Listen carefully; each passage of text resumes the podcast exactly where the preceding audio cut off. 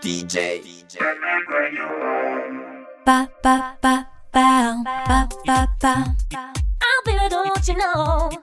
조선시대의 어떤 연예인들이 우리 조상들을 즐겁게 했는지 알아보는 시간. 책을 읽어주는 전기수부터 입으로 각종 소리를 냈던 국기꿈까지. 한류의 조상, 케이팝의 원조를 찾아보는 시간. 조선 연예인 비사를 지금 시작합니다. 열두 번째, 나는 화가로소이다. 장승업.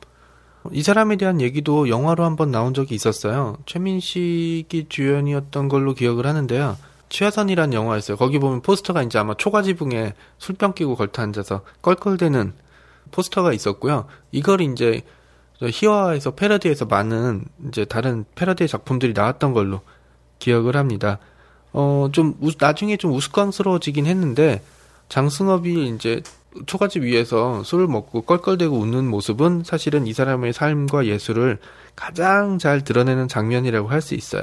앞에 얘기했던 것처럼 조선시대 대표적인 화가로 꼽으라 그러면 김홍도나 신윤복을 대부분 꼽는데요. 이 사람들이 햇빛과 밝은 역사 속에 남아 있었다면 이 앞에 소개한 최북이랑 장승업 같은 인물은 반대로 어둠에 더 가까운 인물이라고 보여지죠. 하지만 근대회화에 미친 영향은 사실은 이 장승업이라는 인물도 좀 만만치가 않은 걸로 알고 있어요. 이 사람은 비교적 늦은 시기에 태어났습니다. 1843년에 태어난 걸로 알려져 있는데요. 고아로 자랐다 그런 걸 보니까 어, 태어나자마자 부모를 모두 여의였던 걸로 보입니다. 보통 이렇게 부모를 여인 아이들이 할 수 있는 건 부잣집에 종으로 팔려가는 건데요. 신분은 자연스럽게 하락이 되지만 먹고 살 수 있는 방법이 해결이 됐기 때문에 보통 이런 식으로 많이 키워졌다고 합니다. 장승업은 이응헌이라는 사람의 집에서 자랐다고 전해지는데요. 뭐 당연히 양자로 들인 건 아니고 이제 노비로 키우기 위해서 데려간 걸로 보입니다. 이렇게 됐으면 보통 이제 커서 그냥 마당새가 되는 걸로 끝나거든요. 근데 이제 마당새가 안 되고 화가로 변했던 건 당연히 이 사람이 가지고 있는 음, 그림 솜씨 때문입니다. 그러니까 노비라는 신분을 생각을 해보면 얘가 정, 이분이 정식으로 그림을 배웠을 가능성은 전혀 없습니다.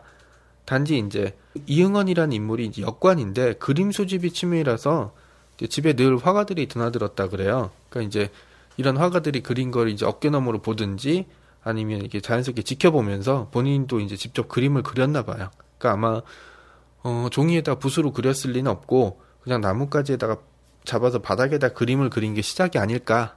네, 저는 그렇게 생각을 합니다. 아 근데 기분이 그렇다 안 하나 기분이 꼭 논리가 신데렐라 구두맨키로 앞뒤가 딱딱 맞아야 되나 워낙 그림 솜씨가 뛰어났는지 주인의 눈에 바로 띈 거예요. 그래서 이제 주인이 이제 빗자루 대신에 붓을 쥐어주고 그림을 그리게 했는데 얼마 지나지 않아서 이제 천재화가라는 소문이 이제 퍼지게 된 거죠. 뭐 몇 년 동안 정식으로 그림을 배운 화가들을 단숨에 제칠 정도로 뛰어난 실력을 자랑했기 때문이었는데요. 이게 이렇게 정식으로 그림을 배우지 않았기 때문에 그림에 대한 한계를 두지 않았어요. 그리고 이제 뭐 예의 같은 거 잘 차리지 않고 그래서 뭐 술 한 잔 마시고 술값으로 찜업폭에 이제 그림을 그려주고 다닌다든지 하는 그런 방식을 하면서 명성을 떨쳤고요. 결국은 이제 이 명성이 궁궐까지 들어가게 되면서 고종의 에, 그 얼굴을 그리는 그 영예를 누리게 되는데요. 이제 임금의 얼굴을 그리는 화가를 어진 화사라고 부르는 걸로 알고 있습니다. 어쨌든 화가로서는 당시의 최고의 영예인데요. 보통 사람 같았으면 이 타이틀 가지고 편안하게 궁궐에서 지냈을 텐데 이 사람은 도망을 쳤어요. 어진을 그리다가. 그러니까 이제 아마 이 갑갑함을 못 이겼다든지 아니면 자기가 그리고 싶지 않은데 억지로 그려야 되는 거에 대한 자괴감 때문에 뛰쳐나온 걸로 보이는데요. 어쨌든 이렇게 되면서 이제 이 사람은 편안하고 안락한 길과는 거리가 먼 삶을 살게 됩니다. 이 사람 장승업의 그림을 보면 이 최북의 그림처럼 독특한 면이 있는데요. 그 기존의 화풍이 얽매이지 않고 이 당시에 들어왔던 서양의 화풍들을 적극적으로 서양의 풍경화라든지 이런 것과 이런 기법들을 적극적으로 좀 받아들여서 일종의 뭐 융합 내지는 새로운 거에 대한 도전을 가장 잘 보여줍니다. 그래서 이제 보통은 풍경화라고 하지만 풍경을 제대로 그리지 않은 조선 후기의 회화사에 일대 타격을 준 변화, 물줄기를 바꿨다고 많이 얘기를 해요. 그러니까 이제 이 사람이 등장하면서 이제 그 회화사의 궤적이 바뀌었다라는 식의 얘기를 하는데 그러면서 더 중요한 건 뭐냐면 어, 다른 사람의 것을 받아들이면서도 자신의 것을 잃지 않았다.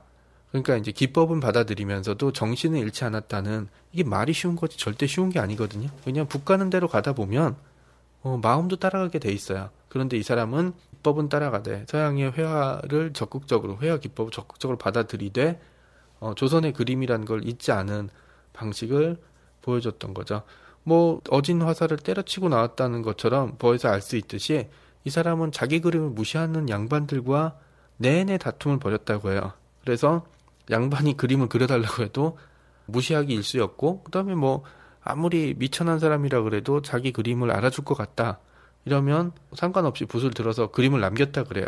그래서 이제 아마도 제 생각에 제가 그 시대에 살았다 그러면 이 술에 취해서 비틀거리거나 주막에 이제 큰 방에서 붓을 들고 대충 그림을 그리는 이 사람의 모습을 보지 않았을까 어, 싶습니다. 그러니까 아마 그런 주변 사람들은 임금 궁궐을 뛰쳐나오고 길거리에서 그림을 그리는 이 사람을 보고 바보라고 했을 것 같아요.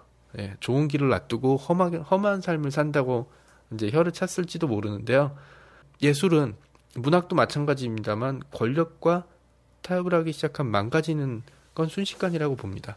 왜냐하면 어느 것보다 자유로워야 될 예술과 문학이 권력과 간섭에 타협을 하게 되면 스스로 갇혀버리게 될 수밖에 없거든요. 그렇게 되면서 특유의 관념을 잃어버리게 되면 사실은 그림 문학이나 예술이 아닌 게 돼버리게 되는 거죠. 아마 어, 장승업이라는 인물도 이 경계선에서 관습과 권력 대신에 예술을 택한 걸로 보여집니다. 덕분에 이 사람의 삶은 더없이 고달팠겠지만 반대로 이 사람의 예술은 지금까지 남아있고 기억이 되는 그런 삶이 아닌가 싶습니다. 이 사람도 이렇게 떠돌면서 지내다가 1897년에 사망했다 그래요. 그러니까 이제 50대 중반, 초중반에 사망을 했던 걸로 보이는데요.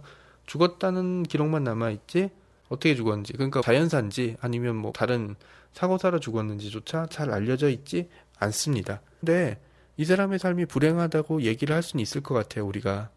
저도 그렇게 생각을 하고 주변 사람이면은 정말 안타까웠겠지만 반대로 저는 이 사람이 자신의 삶을 예술이 양보했기 때문에 어, 더 많은 삶을 살 수 있지 않았나 예, 싶습니다. 내 삶이 지금 이게 끝이 아니고 내가 남겨놓은 거에 의지해서 더 멀리 가고 싶다라 그러면 장승업이나 최북 아니면 여기서 얘기하는 다른 인물 같은 삶을 살아가야 되지 않을까 싶습니다. 물론 쉽지만은 않으니까 이렇게 기록이 남아 있는 거겠죠.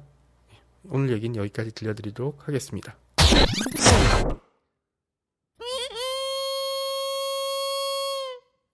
조선 연예인 비사는 스마트 미디어 N이 제작하는 역사 프로그램입니다.